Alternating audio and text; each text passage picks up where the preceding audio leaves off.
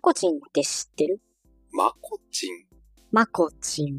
いやー、まことちんってこと。どうだっけマコチンっていうあだ名の、そう、マコトだったかな名前は確か。そういうキャラクターがね、出てくる絵本なんだけど、いやー、知らんな。まあ、特にね、私が気に入ってたのは、続編のマコチンとマコタンっていう方で、ほう。イボコロリをね、イボに塗るんだけど、うん。お父さんがね、お父さんがまこちんのイボに、そう、尻にできたイボに。尻じゃなくってね、乳首の横、まあ、あたがずとも10日月だったから。いや、くすぐったくてマコチンが笑うから、そんなに笑うと、イボコロリじゃなくて、お乳コロリになるぞって、お父さんにね、言われて、うんうん。面白かった。おちちこごぎのワンフレーズだけじゃ。まあでも、絵本ってそんなもんか。いかにワンフレーズの面白で子供の心をつかめるかってところだもん。あ、でも全体的に面白かった。マコチンはね、最初確か看板をぶん殴ってぶっ壊すとこから始まるし。いマッドマックスじゃん。や、そんな破天荒なね、児童書があったんですよ。うーん。ということで、児童書の思い出を語ろうというね、回にしたいです。わーお。俺、小学校から下の記憶がほとんどない人間にそんな話題振られてもな。え、ないの困ったな。むしろ、なんていうか、物心ついて、いろんなところで話題になってる児童書というよりは、こういう児童書あったよね、みたいな話を見たりするぐらいかもしんないな。ああ、まあ、なんか、ダレーシャンとか、そうだね。デルトラクエストとか、そういうやつ。いそうそうそう。や、そんなのはもう、あれはね、いろんな人が、みんなが見てるやつの話だから。そうなんだよね。だから全然パーソナルな経験談としての児童書を持ってないな。なんか、変な刺繍とか読まなかった。刺繍いやー、読んでないな。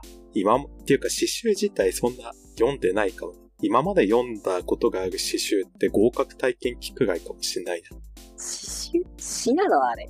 ほとんどポエムみたいなもんでしょ。 そうだったのか。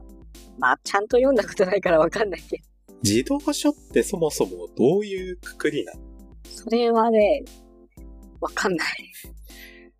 児童が読む本、児童を対象にしてる本っていう認識でいいかな、とりあえず。多分そうだけど。児童ってどんぐらい際を責められるとさ、そうやって。際を責められると、そりゃ揺らぐよ、境界線は。中学生は児童中学生を対象として書かれたものっていうのは、例えばどんなうーんと、なんか、最近あるじゃん。ヤングアダルトみたいなくくりうん。なんか図書館とか行くと、そういうくくりで本が置いてあったりしてんだけど、ああ、あらあら。あれは児童書あでも、そそれは違うかな。じゃあ、評価とかは対象にならないか。そうだね。評価は自動書ではないね。ああ、あれは僕らの7日間戦争みたいな、僕らのシリーズあー、ギリ、ギリ自動書かな。あ、じゃあ読んだことある。僕がのシリーズ、多分20冊ぐらいは読んだと思うな。すごい。あの、そう、7日間戦争から始まり。次何だったかな僕らの天使ゲームだったか天使ゲームって、なんか、まあでも7日間戦争も聞いてわかんないから、天使ゲームも聞いてわかんなくてしょうがないか。な。あとは、泥棒七福神みたいなタイトルのやつがあったと思うんだけどな。なんかもう、ゾロリみたいな感じなの。タイトルはちょっとそうなのかもしんないけど。まあやっぱそういうタイトルセンスだから、自動書ってことで良さそうだな。でも、そんな、ちゃんと思い出せる歌詞が。小学生の頃、どんな本を図書室で借りてたのよ。小学生の頃は、図書室で本借りてないかも。なんか強制的に借りるイベントみたいなのなかったあったかもしんない。でもなんか、本は強制されて読むもんじゃないっていう反骨精神で借りてなかった気がするな。なんかそういう借りてきた本を読む時間みたいなの時は、家庭教ヒットマンリボーンのノベライズみたいなの読んでたわ。まあ、あと学級文庫とかもあったな。いやー、あったっけまあ聞いてもわかんないけど。まあ、ないところもあるとは思うわ。先生の趣味だから、あそこ。じゃあ先生がそこまで本に興味がなかったのか。まあ体育教師だったし、そうなのかもしれないな。まあ、なんでか、小学校中学年の頃に学級文庫に置いてあった、太宰治全集みたいなやつ読んじゃったのが、なんか印象的だったな。何言ってるかよくわかんないって感じだった。表層でさえ理解できないだろうな。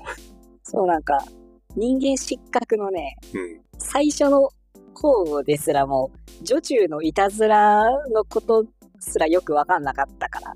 まあ、そうだね。いたずらの、本当のいたずらだと思ってる年代だから。まあでも、割と、なんか、性的な描写以外はちゃんと注釈とかが適切に入ってて、割と分かった気がする。逆に性的なとこには注釈そんななかった。そうだね。そう、2匹の獣がとか言われたって、分かんないんですよ、 でも。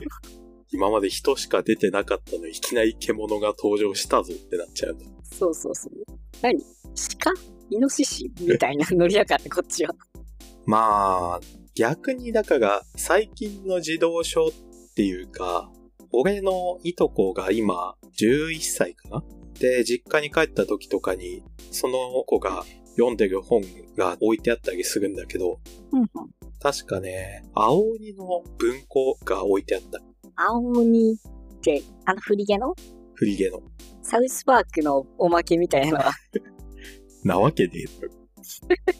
まあ、まずその本を読んでないし、今の青鬼がどうなってるのかもよくわかんないけど、え、今の青鬼って何青鬼、今、あれじゃないの我々が知ってる青鬼、青鬼ってさ、洋館の中だけで基本的に話が進んでたじゃん。うんうんうん。なんかそっから別館に行って、さらにその別館の別の祭殿が置かれてる胸があるんだってね。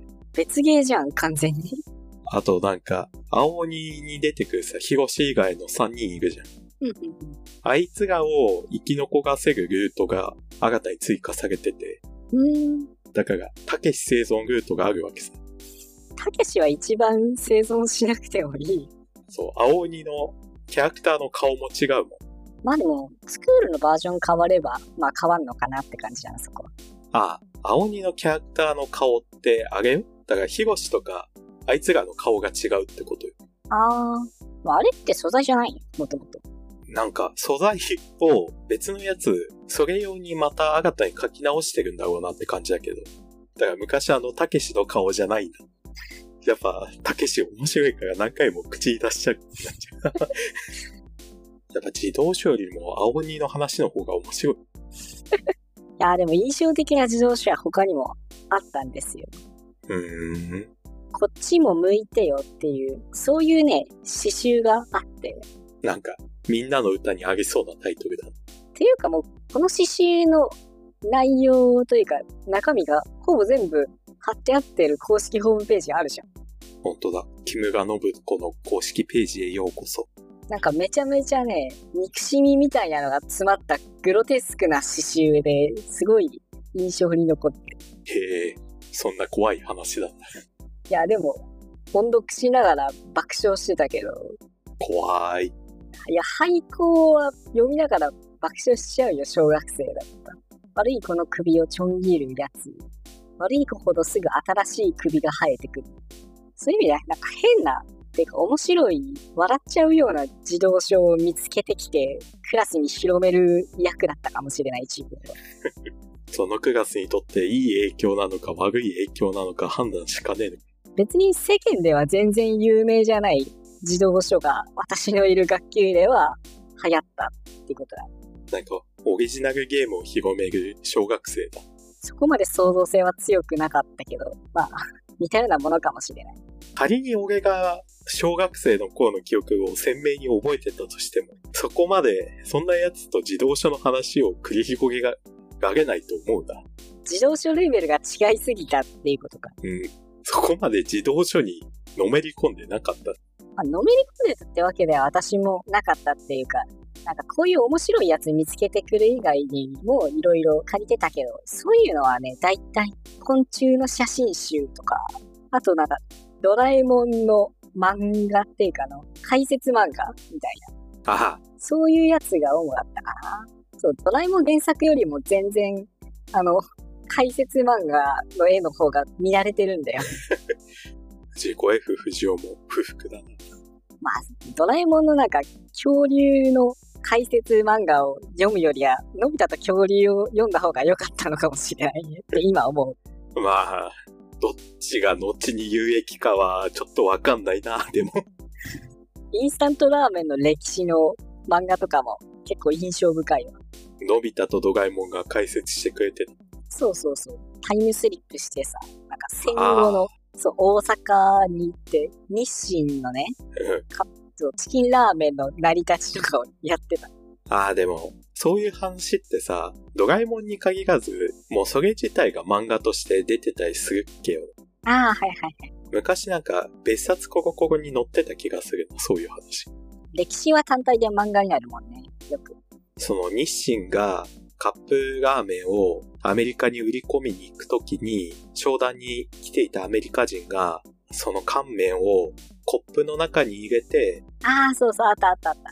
お湯を入れてフォークですすったっていうのを見て、カップヌードルを思いついたんです、みたいな話と。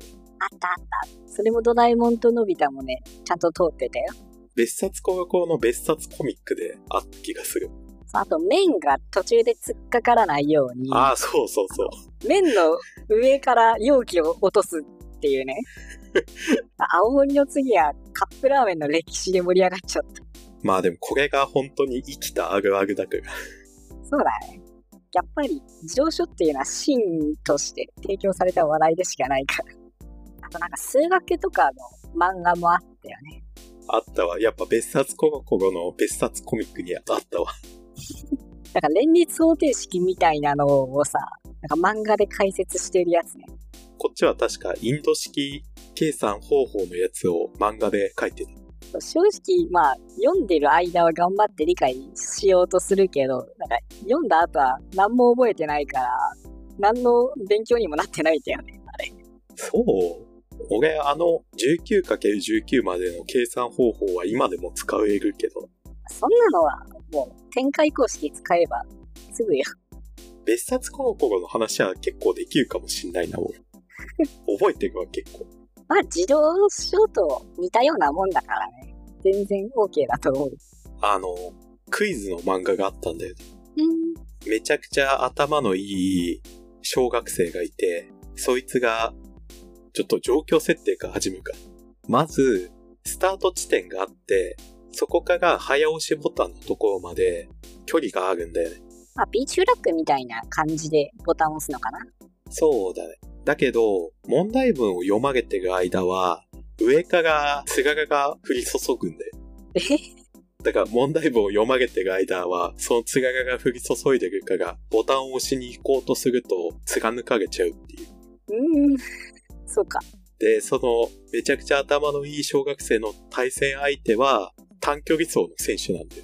だから、問題文を読まれ終わって、つがががやんだ後は、もう、その体力の差で追いつけないわけです。なるほど、なるほど。じゃあ、ここで、この主人公はどうやって、こいつに勝つのかっていう、そういう漫画があった。クイズか。それもまた。クイズにね、やっぱアスレチック要素というかアトラクション要素みたいなのはつきものだからね。高校生クイズなんかそうだしね。あとは、X ゾーンっていう漫画があった。X ゾーンだっけか。タイトル覚えてねえな。なんかいろんなところで使われてそうな単語だね。あ、こんなタイトルだったんだ。今検索したら、世にも奇怪な物語 X ゾーンっていう。なんか、なんか一文字違いの何かが今、 脳をよぎったけど。まあなんかいろんな怖くて不思議な話が載ってるやつだ。やっぱりね、児童向け雑誌にはね、階段はなくてはならないから。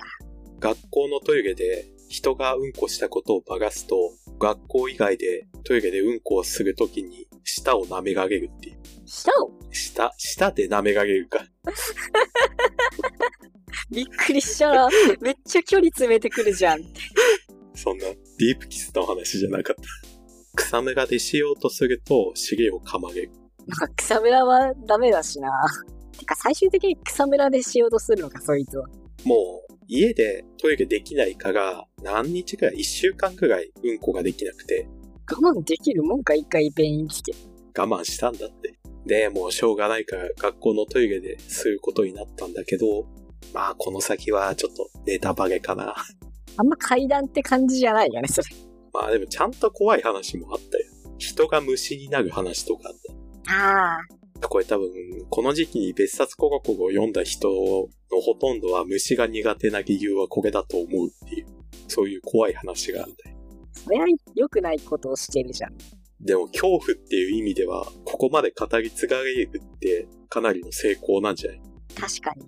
大学の友達で、その別冊高校を読んでたことを一番別冊高校で覚えてる話は何だっていう時に、その人が虫になる話だって。まあ、自動書って言ったって得意ジャンルがやっぱ違った。いや、でも、お互い知らないとこから話し合うからこそ、なんというか、ちゃんと広がるんじゃない話が、こうやって。